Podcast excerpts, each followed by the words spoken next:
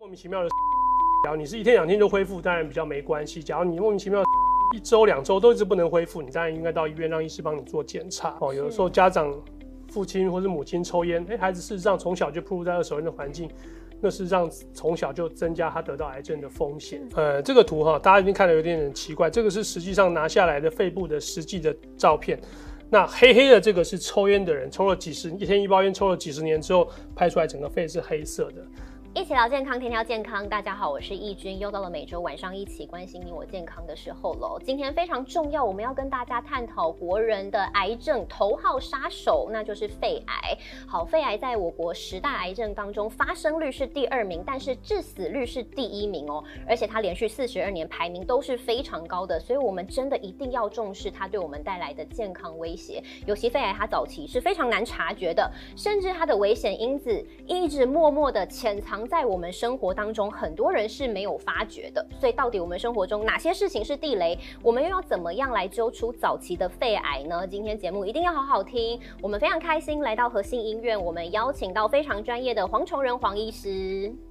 大家好，我是胸腔内科黄崇仁医师。好，刚才讲这个，它发生率第二名，致死率第一，哎，非常的高哎。到底为什么会近年来都这样子居高不下，而且致死率会这么高呢？呃，第一个是因为我们的肺本身是肺是身体里面很重要的一个器官，对。那当你得到癌症的时候，事实上你的呼吸啊就发生了问题。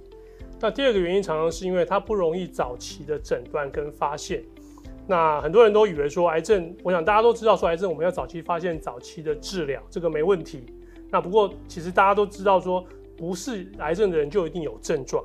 很多时候早期的时候发现，哎，当你开始有厉害的咳嗽，甚至咳血的时候来到医院，很多时候可能是比较中晚期的一个结果。哦，这是这个癌症有时候不容易早期发现的地方。那虽然这几年我们用了很多低剂量的电脑断层，帮助我们希望可以早期诊断。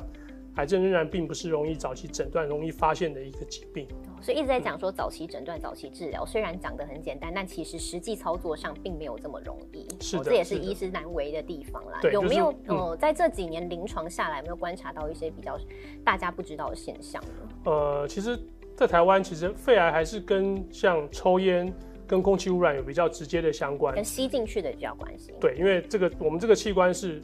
外界吸进来的任何的粒子，哦，吸进来的细菌、吸进来的病毒，事实上都跟这个直接有相关。是，所以它死亡率这么高的原因是，呃，第一个是我刚刚讲的，抽烟的人其实还是多。我们其实环境里面抽烟的人比例事实上还是蛮高的。嗯，呃，根据国健署的调查，台湾的男性大概还有接近三成的人有抽烟的习惯。是，哦，这是第一个。那第二个是我们这几年大家很在意的是 PM 二点五哦，这 PM 二点五就是讲它的粒子是二点五个 micro 的 micrometer 的大小。嗯，这个大小是什么意思呢？这个大小事实上是可以进到肺部里面，但是出不来的一个大小。哦，像我们平常空气污染，有时候大家一早起来看到外面天气灰蒙蒙，你就知道说，哎呦，天天气看起来不太好。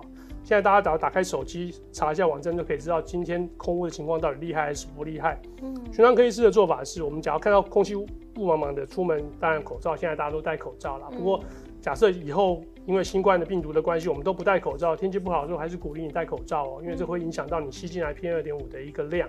哦，这个是很重要。那当然在某一些工业区比较厉害的工业，比如说比较一些传统的工业的发，就是冒很多冒烟的工业的，事实上大概都会对健康有。产生一些慢性的不好的影响所以中南部来讲，相对来讲是比较危险的地方。对，在台湾这几年 PM 二点五的调查，大概中南部某些特定的区域，事实上 PM 二点五是比较高的，或是某些石化工业区，大概也会有一些影响。所以还是有直接关联的。所以肺癌它的致死率高，除了说，哎，我们后天的影响一直还在之外，还有包括它器官，它是直接影响到我们呼吸的一个器官，所以才致死率这么高。对。那主要就是说，我们刚才讲很难察觉耶。那我们来列出这几个症状，它是早。期没有症状嘛，所以发现这些的时候都已经是中晚期了吗。呃，应该是说发现发现症状的时候，其实很难症状很难跟疾病的严重度很难画成等号。哦，很多人都以为说我症状越明显的时候，疾病越晚期。对，那症状越轻微或是没有症状，就一定是早期。有时候不一定。我们也曾遇到过病人肿瘤超过十公分，其实来说完全没有症状。十公分很大了。是，但是其实不见得有症状。就是说我常跟病人开玩笑的讲说，假如你是有症状。就有癌症，没有症状就没有癌症的话，我觉得那医生很好做。其实没有，真的有症状就来，就说哎，我得癌症了。对，其实没有，而且另外很多呼吸道的疾病也会有呼吸道的症状。我们很多气喘的病人呼吸会困难啊，会有喘鸣声啊，但是它其实不是癌症，它是气喘。那很多抽烟的人有慢性的肺阻塞，那也会有一些呼吸道的症状，但是他不见得有癌症。是哦，所以这个部分是相对来讲比较困难的地方。那比较常见的症状是哪一些？呃，最常见的症状大概还是咳嗽，以咳嗽，然后还莫名其妙的体重减轻，这个也是常见的症状。哦，有些人声音沙哑，声音沙哑是一个不好的症状，因为声音沙哑通常表示你的喉咙附近的神经已经受到影响，所以声音沙哑是另外一个发现的时候通常是比较严重的症状。是，所以刚才讲的这个咳嗽，它是咳很久都好不了的那种咳嗽吗？呃，我们一般在临床上面，假如病人遇到咳嗽两周、三周以上，我们都会建议他到医院里面来做进一步的检查，希望排除掉说有没有重要的问题的可能性。是。我们刚另外讲到说，莫名其妙的声音沙哑，假如你是一天两天就恢复，当然比较没关系。假如你莫名其妙的声音沙哑，一周两周都一直不能恢复，你当然应该到医院让医师帮你做检查。OK，所以最主要就是刚才重点是咳嗽三周以上，沙哑一两周好不了，哎，这个就有蛮危险的。对，就是你就你可能需要来进一步的评估，看到底发生什么事情。好，所以到底哪一些人是高危险族群？吼，如果你这是高危险族群，然后你又有刚才那些症状，真的完全不能掉以轻心。对，那不过有时候不容易。我们刚讲抽烟是一个常见的族群，可是抽烟的人本来就容易就会咳嗽。所以抽烟的人常常会不觉得说我在咳嗽，因为他比方抽烟的人痰就比较多，他就会咳。所以好像抽烟的人他是比较晚被发现，那可能咳了一个月、两个月，哎，一直不好，才家人说去看一下医生，才发现说事实上是得到癌症。你临床上的确很多这样的状况，因为抽烟的人痰比较多的关系。是，刚刚医生有给我们看一个图片哦，抽烟的人这个不是吓人，这真的就这么黑吗？吼。呃，这个图哈，大家已经看得有点点奇怪，这个是实际上拿下来的肺部的实际的照片。那黑黑的这个是抽烟的人，抽了几十一天一包烟，抽了几十年之后拍出来，整个肺是黑色的。那右边那个红色的，事实上看到的是健康正常人的肺部的一个实际的一个拿下来的标本，告诉我们说，其实长期抽烟的人，事实上会把这些粒子都吸进去之后，整个肺就变成是黑色。所以这个不是为了卫教做出来的道具，这是真实。这是真实的照片，我只是告诉大家说。抽烟的人可能都不觉得说抽烟会造成这么大的影响，不过我们常常看到病人抽烟的人抽久了之后，手指指甲会变黄啊，哦，然后那个胶也会粘在你的皮肤上，哦，那。这是一天两天的结果哦。你假如是这个样子的话，这几十年之后就变成黑，整个是黑色的。所以这个是烟龄十几年的人的肺，对，二十年以上的人的肺，所以就就整个是黑色的。那很多人会好奇说，那我抽烟，和像很多人改抽电子烟，电子烟也会像这样子吗？呃，也会，呃，也会。其实，在美国的报告里面，被认为电子烟可能比传统的纸烟更早发现说有健康上的危害。哦，美国这几年报告甚至电子烟上面要加注警语，说会得到所谓的油滴型肺炎。那为什么电子烟里面它那个烟油里面有些成分，事实上我们到现在还不完全清楚。哦，那吸进肺部之后，它会造成肺部的一个免疫的发炎反应。嗯，哦，所以电子烟事实上可能比传统的香烟更不好。哦。是哦，所以很多人不要想说我抽电子烟就可以远离会肺癌风险，甚至可以戒烟，这是完全错误的。这是完全错误的说法。那呃，我觉得电子烟这几年族群主要是主打那些年轻人哦，那电子烟面加进一些各式各样的新的口味哦，水果口味的啦，什么香的口味在里面，就是让那个味道变得很香，好像看起来很舒服。但事实上，它造成健康危害可能来的更早、更直接，甚至在国外有的地方，在大麻合法的国家，甚至加了大麻的口味在里面。来增加他对电子烟成瘾的一个问题，哦，这个事实上是非常影响健康的一部分。披着糖衣的杀手啊，哦，那我们再来看一下，除了抽烟之外，还有其他的关系也是。呃，当然家族史也是会有点影响，不过肺癌家族史基本上不像乳癌那样子的疾病家族史关联那么的明确。哦，是哦，但是呃还是会有一些影响啊。家族里面假如都有好几个人有肺癌的话，当然还是要小心是不是有可能有这样子的家族的一个基因。我觉得这个还是需要注意的地方。那当然有一些慢性的发炎，曾经罹患肺结核啦，那些慢性的发炎疾病，当然也有可能有这样的的一个可能性。哦，所以我们还是鼓励说，有高危险群的人应该要适时的做相关的筛检，来减少以后的发生癌症的机会。哦，所以本身有家族史的，其实以医师观察来看，不用这么紧张。最主要还是以后天的对抽烟啦，或者是在某一些高烟雾的环境下工作的人，我觉得还是比较最高的危险群。OK，刚才讲危险因子在我们生活周遭无所不在，我们看一下。生活中哪一件事情是地雷呢？呃，我想刚刚提到的抽烟啦，哈，然后二手烟其实也是哦。很多时候我们都忽略二手烟对健康的伤害哦。有的时候家长父亲或是母亲抽烟，哎，孩子事实上从小就暴露在二手烟的环境，那是让从小就增加他得到癌症的风险。在路边很常看到爸爸妈妈抱着小孩就在抽烟呢，这的确是对会对小孩造成伤害的。是，甚至对他的发育都造成影响。哦，发育也会。呃，美国的研究认为说，比如说孕妇抽烟的话，事实上它会增加新生儿的一些新生的一些疾病，甚至会让新生儿的体重会平均体重会下降。哦，所以我们其实都鼓励，假如你是要怀孕的女生。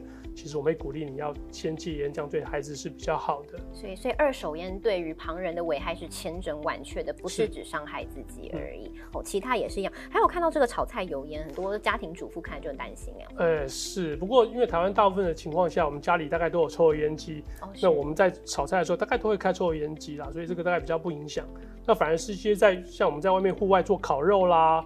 哦，有时候去夜市那个烧烤的一些摊子啊，我觉得那个反影响是大的。我们反而建议大家说，其实还是要尽量远离一些油烟烟尘的一些环境，减少癌症的一个发生。哦，那比如说像我们去吃烧烤啊，我们常烤到这样烟雾弥漫的，这也是危险因子吗？是啊，也是。其实胸腔科医师最不喜欢人家吃烧烤。哦，烧烤其实烧烤其实不是只有增加肺癌的机会，增加很多癌症的机会。哦，可能很多癌，可能很多烧烤业者要来找我了。不过我的说法是。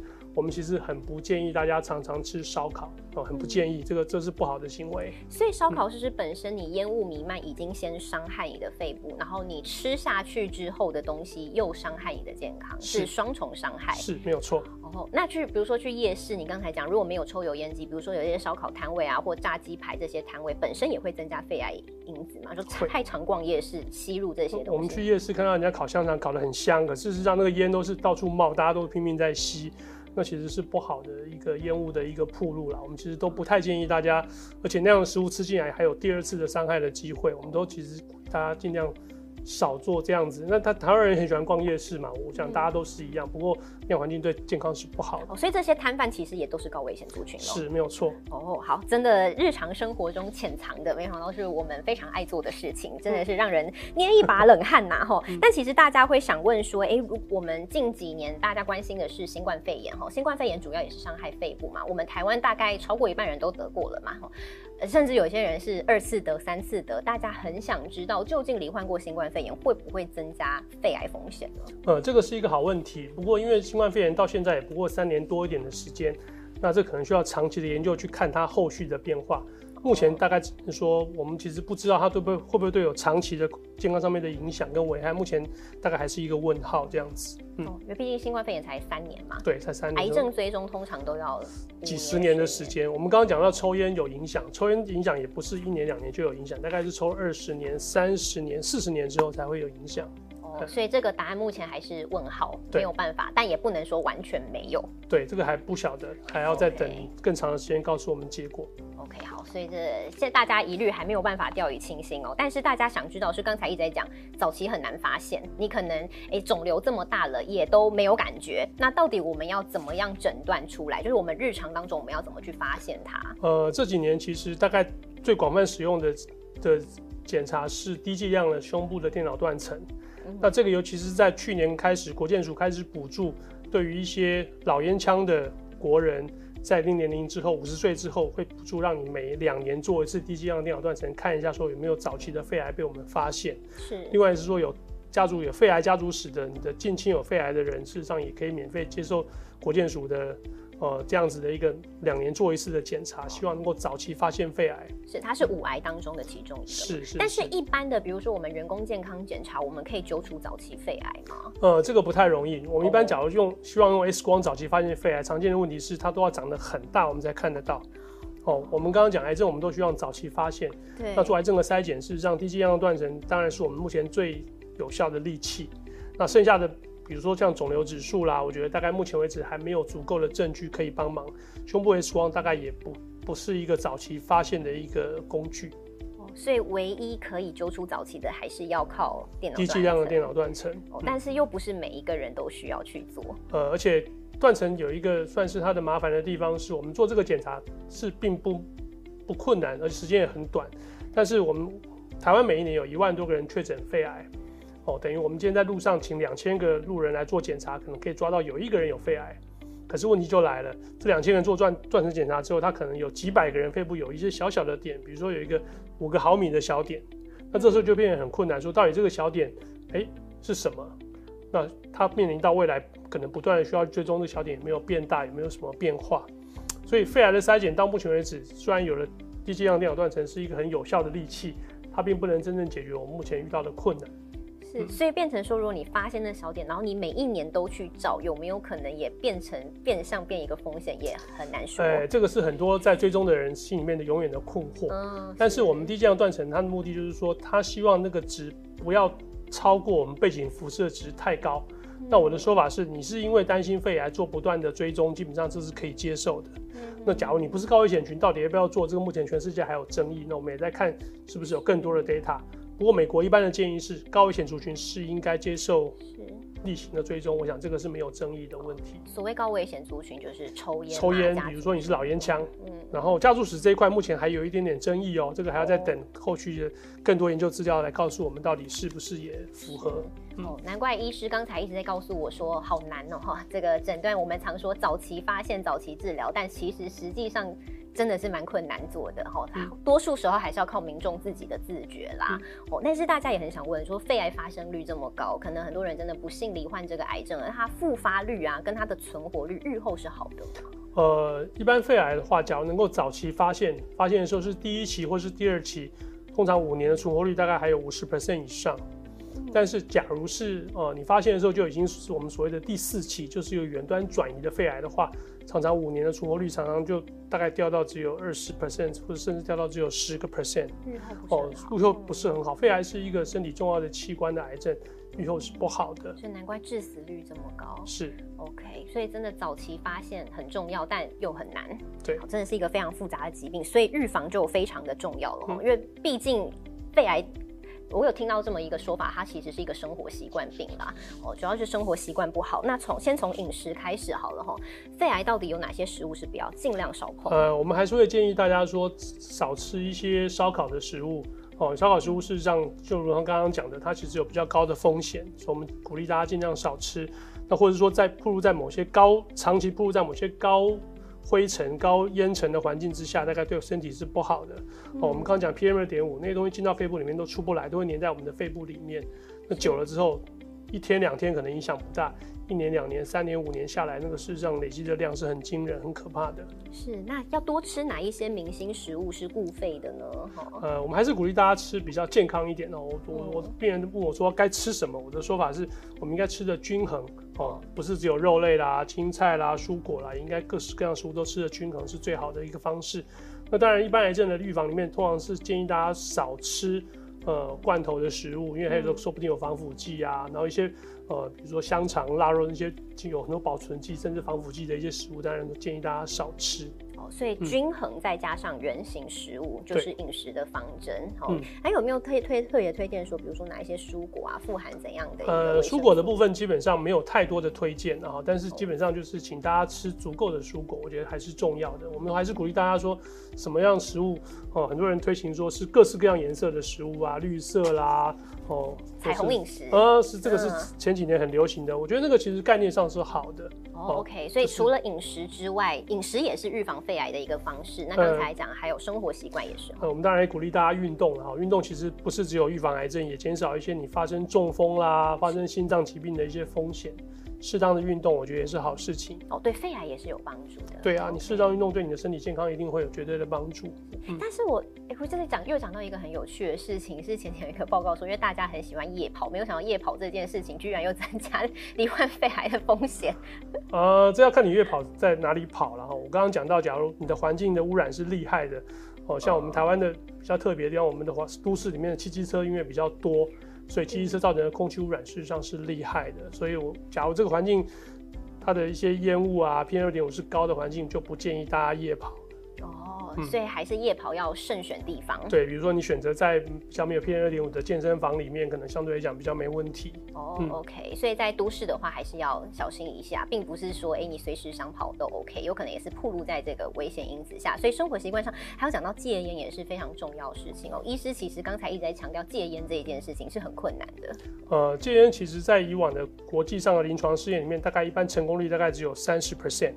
意思就是说，其实戒烟是很不容易的事情。对，我们的门诊常常每天都遇遇到一些老烟枪，可能抽了四十年、抽了五十年烟，然后因为得到癌症之后被家人带到门诊来，要求他要戒烟。